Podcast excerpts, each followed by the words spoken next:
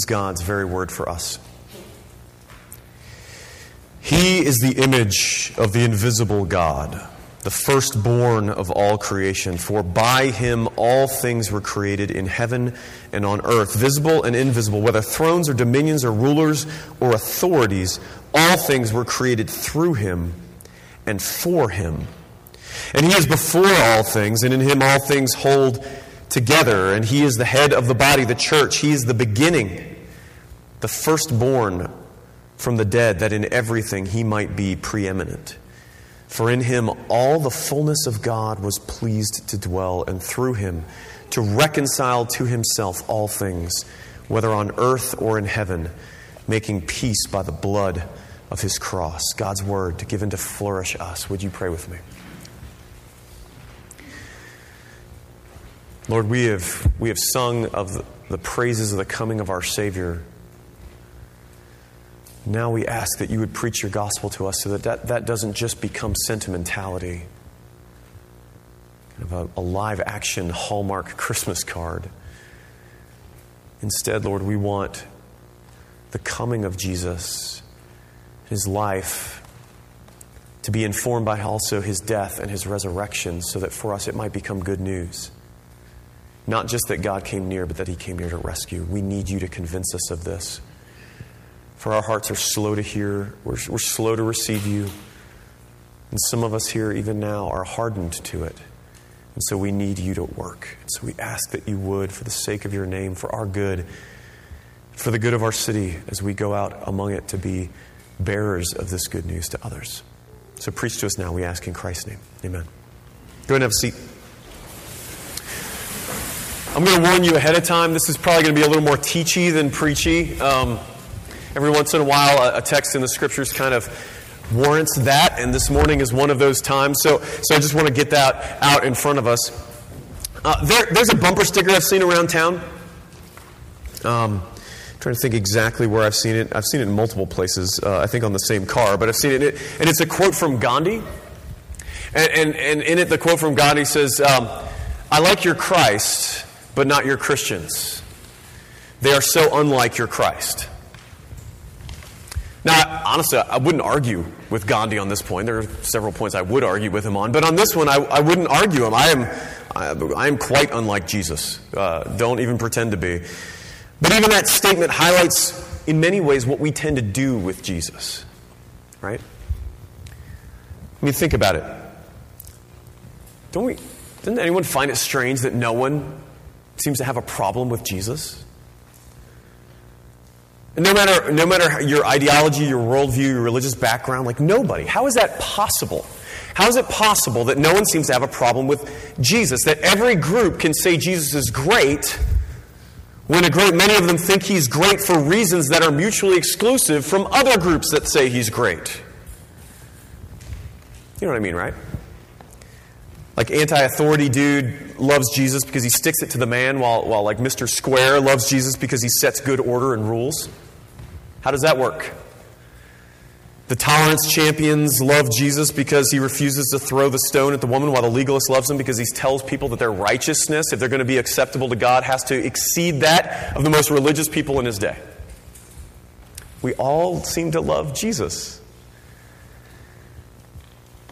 We use Jesus to support whatever we love, and we shape him accordingly. And I believe we do this most during this season. You see, most of us in our society is no different. We love that little baby in the manger. We love him because he's so cute, so cuddly, so harmless.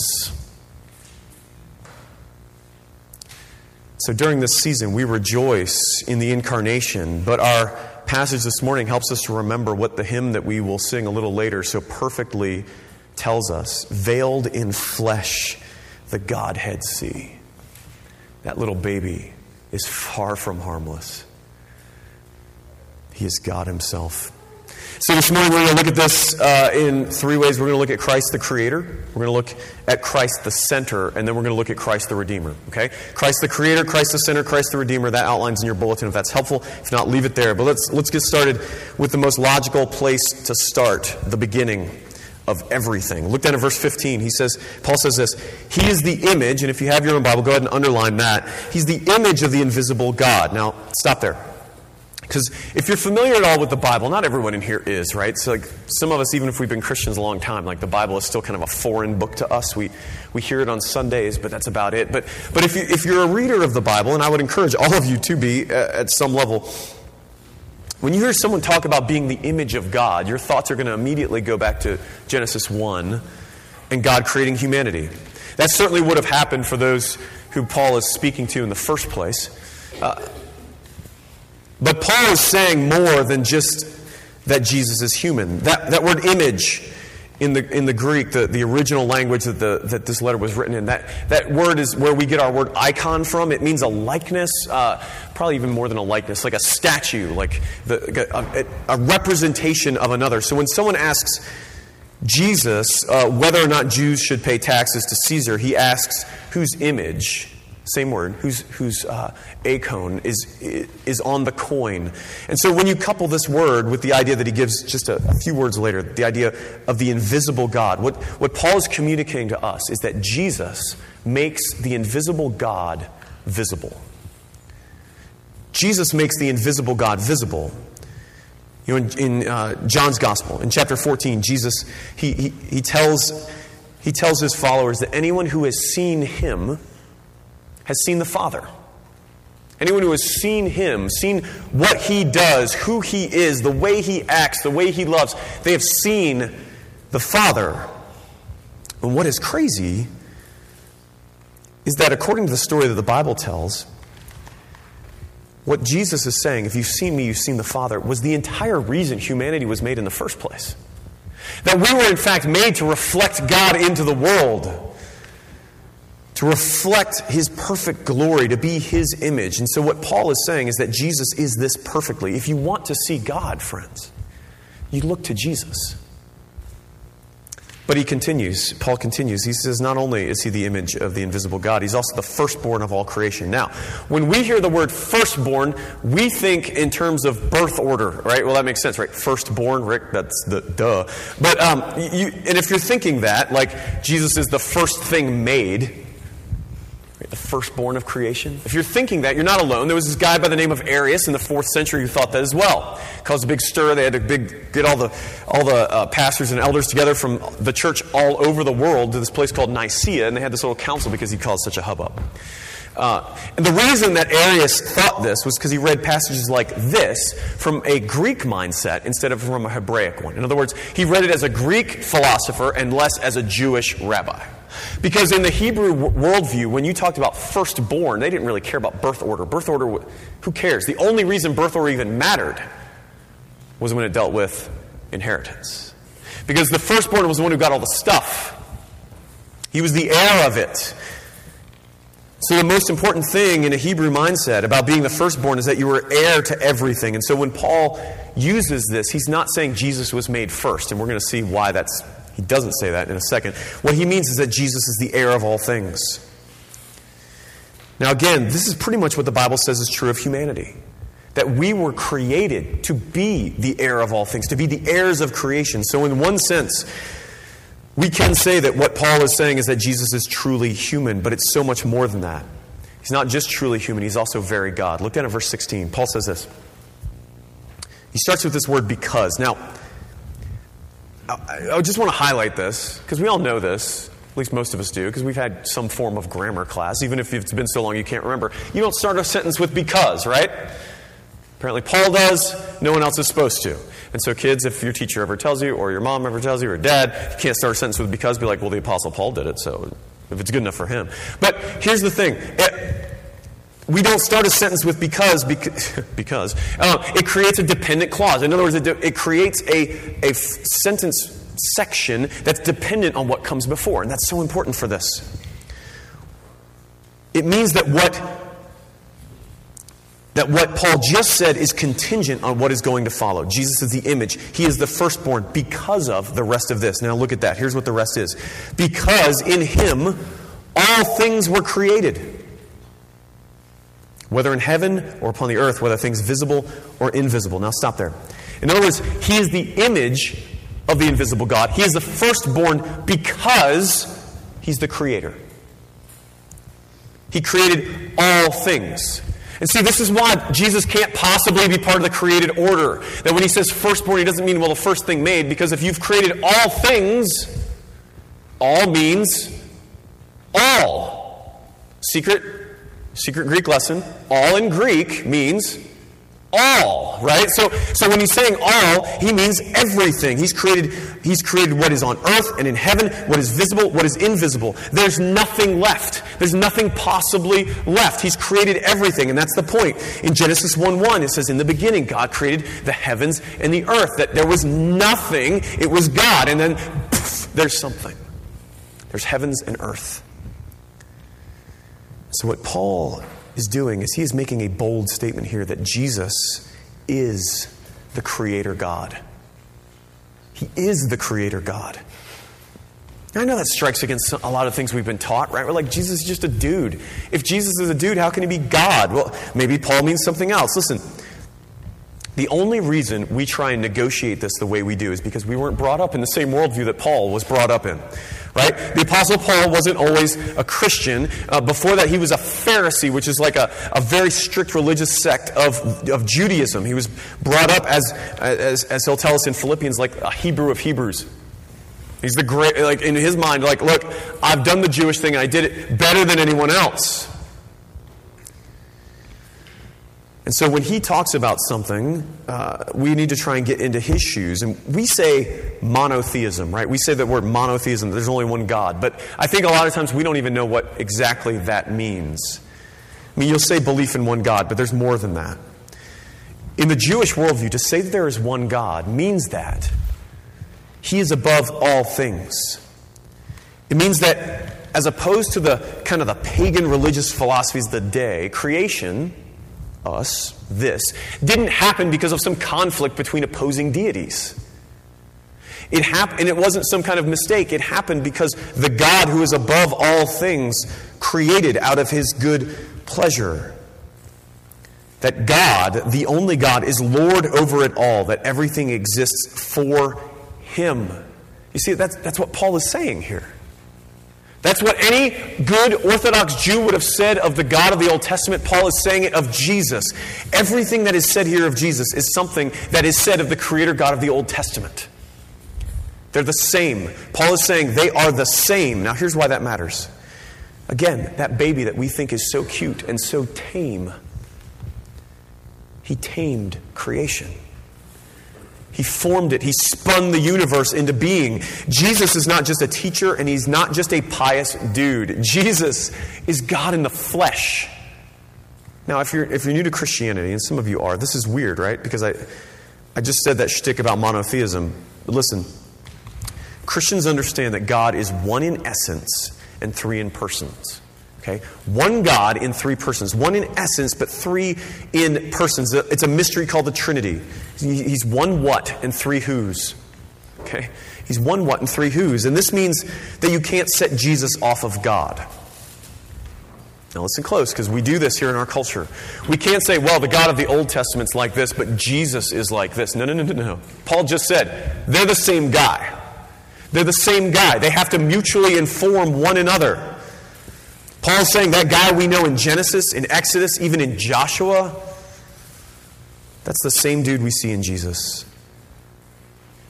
He is God. And in the incarnation, he didn't somehow uh, hit the pause button on his godhood, on his deity. Jesus is fully man, but he is also fully God. Okay? Last thing on this. This also, this idea of Jesus being God pushes against this notion that we, we have so much in our culture that, that God can't be known. Right? We like to say, well, God for me is this, and God for you is that, and God, because we can't, who can really know him? Well, the Bible pushes against it. As a matter of fact, Christianity pushes against it with all of its might.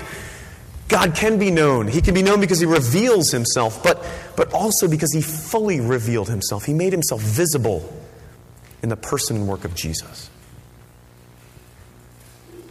So Christ is the creator, but Paul's not done. He's also the center. Look down at verse seventeen. It says this. He's before all things, and all things hold together in him. Now, that can sound a little redundant, right? Didn't, didn't we already settle that, that he's first? We already got the firstborn thing, and now he says, and he's also first. I mean, he's before all things, and he's the firstborn. I mean, didn't we already settle that? Well, that language of before all things can mean temporally, right, in terms of in time. He's certainly, he existed before all things, but Paul already said that. But it also can mean he's in first place. In other words, he's supreme. He's supreme. This is what Paul means. He means that Jesus is supreme. There is nothing greater than Jesus. Nothing greater. There is nothing greater, and all things, he says, hold together in him. Now, there are two aspects to this. Again, so listen, listen close. This is what we, one of those aspects is what we call in Christian theology providence. Okay? Providence. And it means this. The, the normal view of God in our culture is that he kind of formed the universe, shaped it, and then kind of spun it off and just kind of let it go, right? And now it's governed by these impersonal laws. It's kind of a machine that runs unless God decides to, like, interject himself into it, right? And that's what we call miracles, when God somehow interjects himself into the normal working of things. That's very lovely. It's just not in the Bible, right? The Bible's view of things is not mechanistic, it's personalistic. It's that God didn't create the universe to work by itself. Nothing in creation, including you and me, were designed to work by ourselves. We were all, we are all dependent on him. The world isn't governed by impersonal laws. It's not governed by fate or whatever you would have. It's governed by God. Paul says Jesus literally holds it all together. The writer of the Hebrew, to the letter of the Hebrews will say that he upholds, he keeps everything running, all things by the word of his power, by the very word out of his mouth. So in one sense, it's talking about what we call providence. The second aspect that he is In, in in in him all things hold together is that he it means that he is the center of things. What I mean by that is that Jesus, Paul is declaring that Jesus actually makes sense of everything. That he's the one that makes sense of everything. And what this gets to is the stubborn insistence of Christianity and of the Bible in general that Jesus is the center of the story of the world. It, in many ways, it's very appropriate the way we do our dating of things, right? Now, I know that we've changed that in scholarly circles. Now we say before the common era and now the common era. But before that, our, our Western society as a whole had gotten that, that there's, there's everything that happened before Jesus, there's everything that happened after. But he is the center of everything. And he is the one who makes sense of everything. And that brings us to verse eighteen. Where Paul talks about him as the head of the body, the church. Now, look, structurally, and I know I've probably used up my grammar quota for the day, but just stay with me. Structurally, these verses, uh, seventeen and eighteen, if you're if you're looking at this as it was probably originally written and recorded in the, all the in, in the original language, these are the center of everything. This is the center of this of this entire passage, which kind of means that it's the point. These are the point. The fact that Jesus is the creator leads us to see that he is the one that holds creation together and makes sense of it all.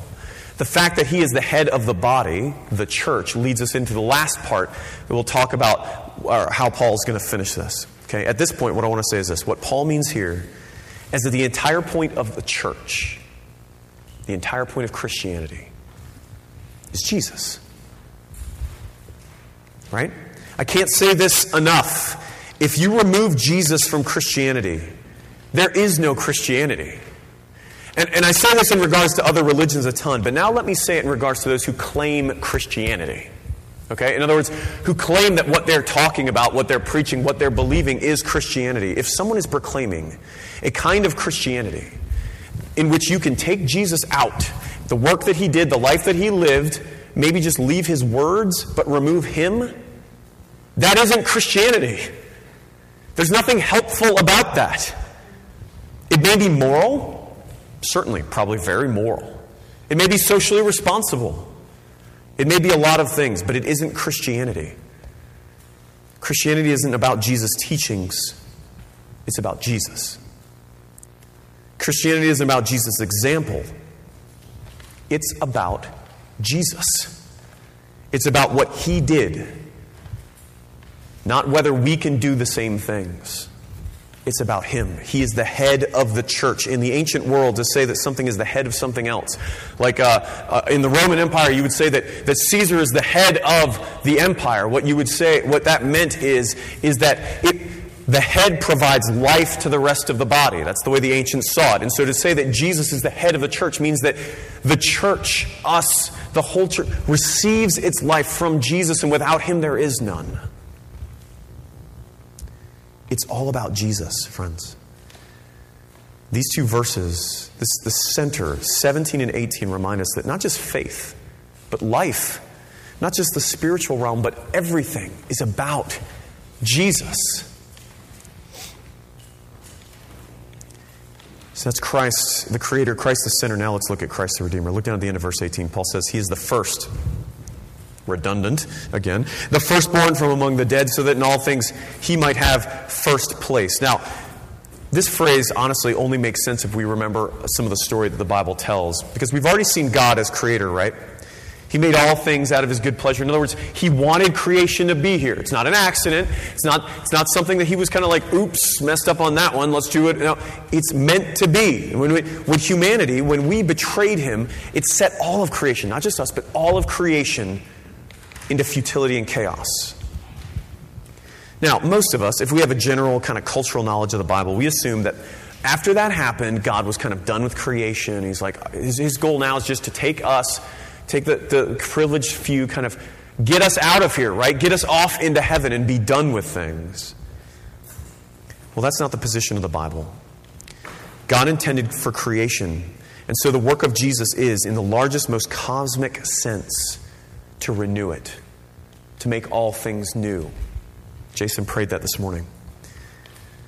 But because the problem started with humanity, if creation is to be made new, first humanity will need to be made new. And that's what this section is talking about. When it talks about Jesus as the firstborn from the dead, it means that not only does Jesus have first place in creation, but also in the new creation. You see, in much of the church, especially in the evangelical tradition, of which we are a part, we make much of the cross, don't we? We make much of the cross of Christ. We spend a lot of time talking about it. We're going to be talking about it in a second, as a matter of fact. And we do that because it's kind of a big deal. But it isn't the only deal. Jesus didn't remain dead. He rose again. And so the New, Tos- New Testament calls him the first fruits from among the dead. So let me draw these strings together. When Jesus rose from the dead, the first taste of the world made new burst onto the scene. See, Jesus didn't die and go to heaven. It's not like he died and then kind of his spirit went up to go be with God. No, no.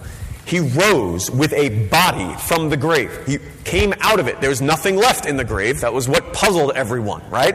What do we do with this? There's no body. There was, he's dead, now he's not. Dead, now. Linens folded. Like, what do we do with this? He rose with a body, and as he ascended, he went up into heaven with his body and is seated right now at the right hand of God with a body. With a body. And he has done so as the first taste of what all of creation will be like. So not only, listen to me, not only is he the beginning of everything, not only is he the center of everything, he's also the goal of everything. He's the beginning, he's the center, and he's the goal. The thing that all of creation is leaning towards is what Jesus is now. He is the goal of the redemptive work of God in the world. And the way all of that comes about, though, is in verse twenty. Look there. It says, and through him, that's Jesus, to reconcile all things to himself, whether things on earth or in heaven, making peace by the blood of his cross. I told you we were going to talk about the cross. Kind of a big deal. All this talk about Jesus as creator, all this talk about Jesus as a center and Jesus as the goal is great. But without this verse, it's all Pollyanna garbage. It's all wishful thinking. Because we know this. We look around and we see a world tearing itself apart. We see our own souls. We can't seem to do what we want to do. Everything, everything seems to move against us. We see it in our homes, in, in our, our relationships, our neighborhoods, our city. Everything is broken. Everything. But Jesus came to reconcile those things, friends. That word reconcile is important.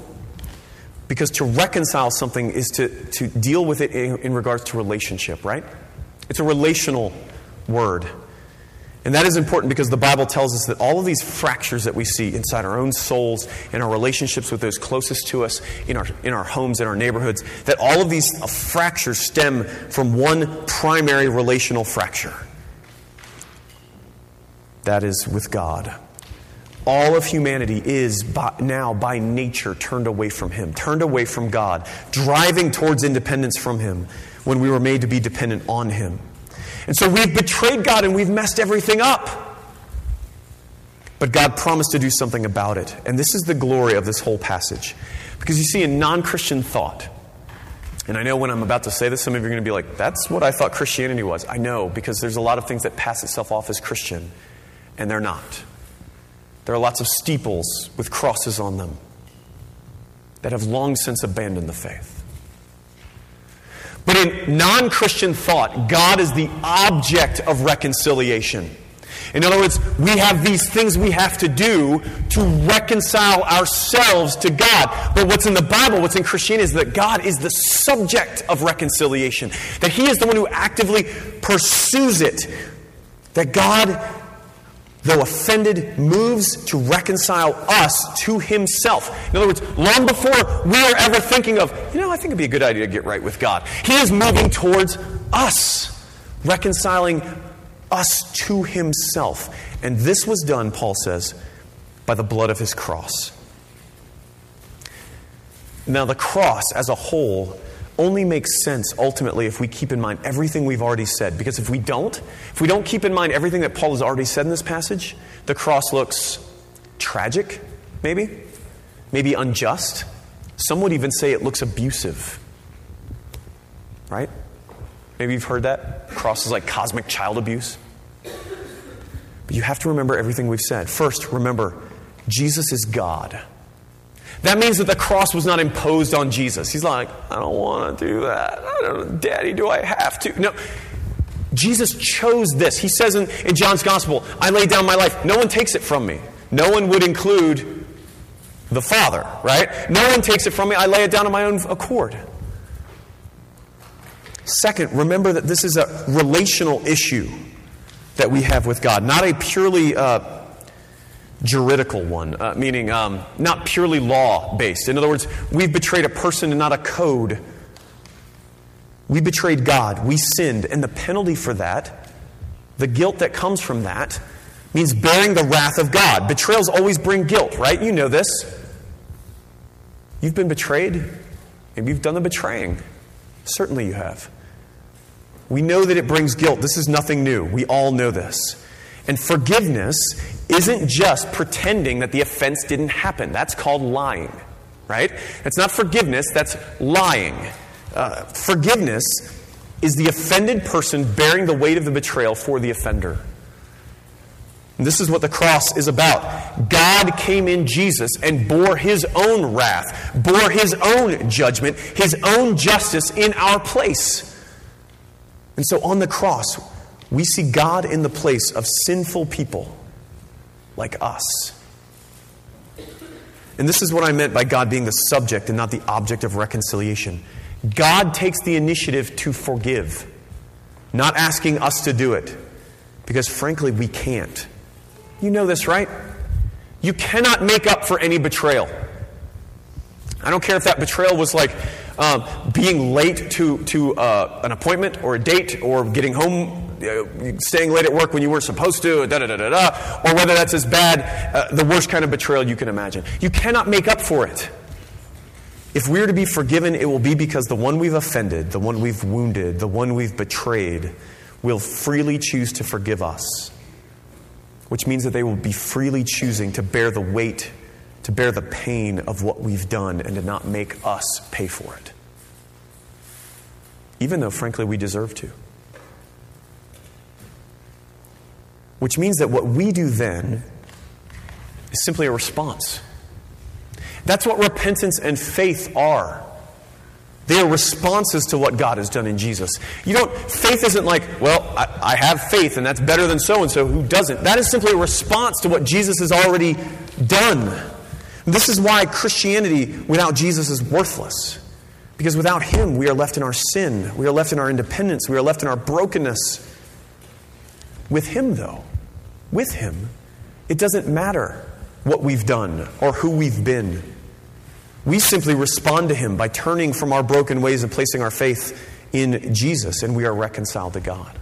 Friends, Jesus, whether we want to think about the, the, the baby that we've been celebrating for the last four weeks, or the great Redeemer God that Paul is talking about here, he is the center of everything. What we celebrate in this season is God coming to do for us what we could never do for ourselves, seeking us out when we hated him,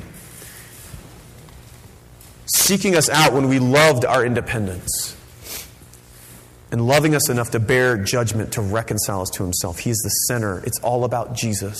And if it isn't, it is worthless. So friends, that's what we sing of. Would you pray with me? Father, thank you for the grace that's ours in Christ, that he is our creator, the center of everything, and our goal. And Lord, for those of us here in this room who have never really wrestled with that, have never grappled with Jesus as the center of everything, we pray that you would open their hearts to do so. For those of us who can so easily grow so accustomed to that that it just passes over us as meaningless, I pray that you would help us open our eyes again to see the wonder of it all. That you, Lord, though offended, sought us out. That you, though, though betrayed, bore the weight of that betrayal for us. And give us grace to respond again in faith and repentance, because even that's not of us. It's your gift. So we ask for that even now. And we pray all this in Christ's name. Amen.